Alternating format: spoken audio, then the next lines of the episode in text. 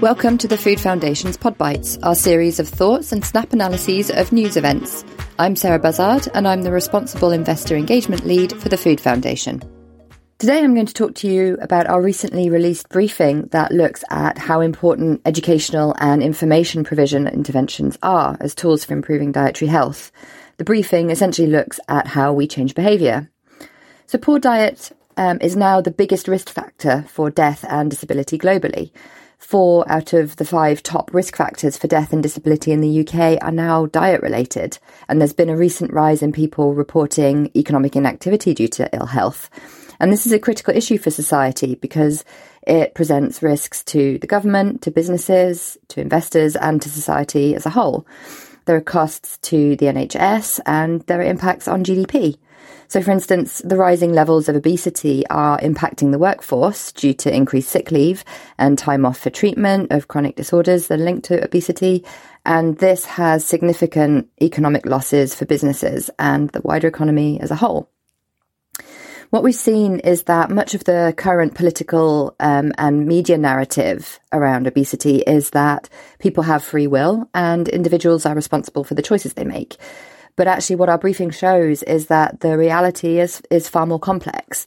So while education and information do play a part in helping to improve um, health and reduce overweight and obesity, behavior is actually influenced by a wide variety of factors, and lots of those are outside of an individual's control.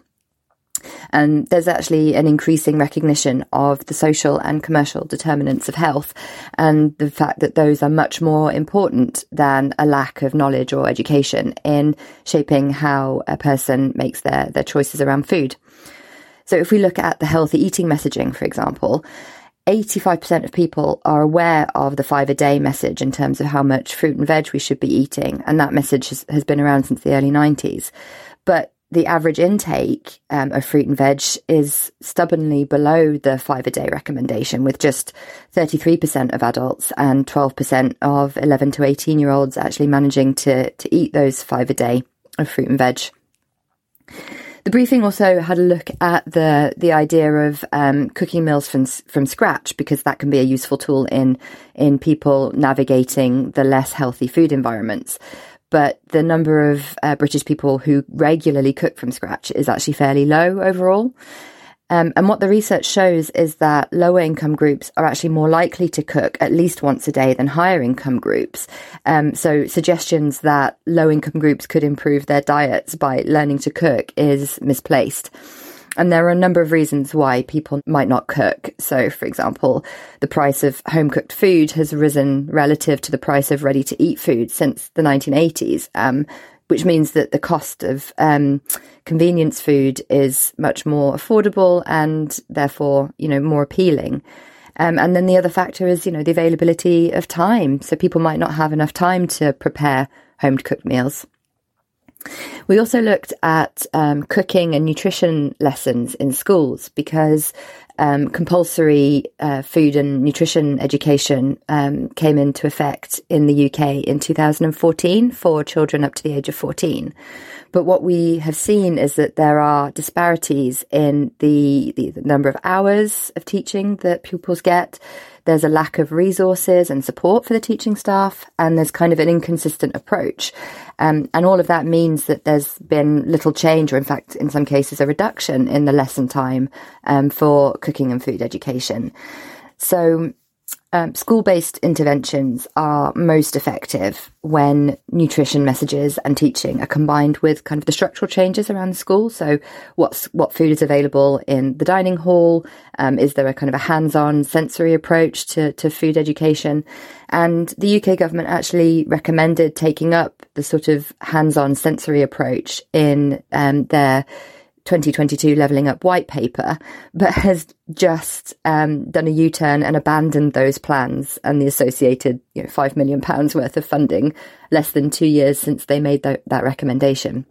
So, you know, I think the message there is that if um, cooking and food education were properly implemented, they could be part of an effective suite of um, policy packages and proposals um, part of a multi-pronged approach to the to improving the food system. The other uh, piece that we looked at was food labeling. So um, there's been an increase in front of pack labeling over recent years, and that's uh, more consumer friendly um, for you know imparting nutrition content information. But the issue is that there's no standardized guidance for labeling schemes, and also these um, the labeling schemes might not actually be um, beneficial to everybody because um, the studies have shown that women and people with higher levels of education are actually more likely to use those labels to inform their purchasing decisions. So there might be limitations around food labeling. Where it's actually um, shown to be quite helpful is um, the role that food labeling can play in incentivizing companies to reformulate their products so that they have a healthier profile, resulting in, in fewer red traffic lights. Um, so mandatory and transparent food labelling schemes can be an effective intervention for um, industry to reformulate and change the content um, and the range of, of the foods that they offer. What we've seen is that increases in average BMI have happened really rapidly, and um, there's been an oversimplified narrative of the causes of obesity. And so, suggesting that easy solutions will lead to quick and sustainable results is just not enough. The discussion has been focused on individual behaviors and perceived stereotypes, but it hasn't taken into account the, the biological, social, and environmental factors that influence body weight.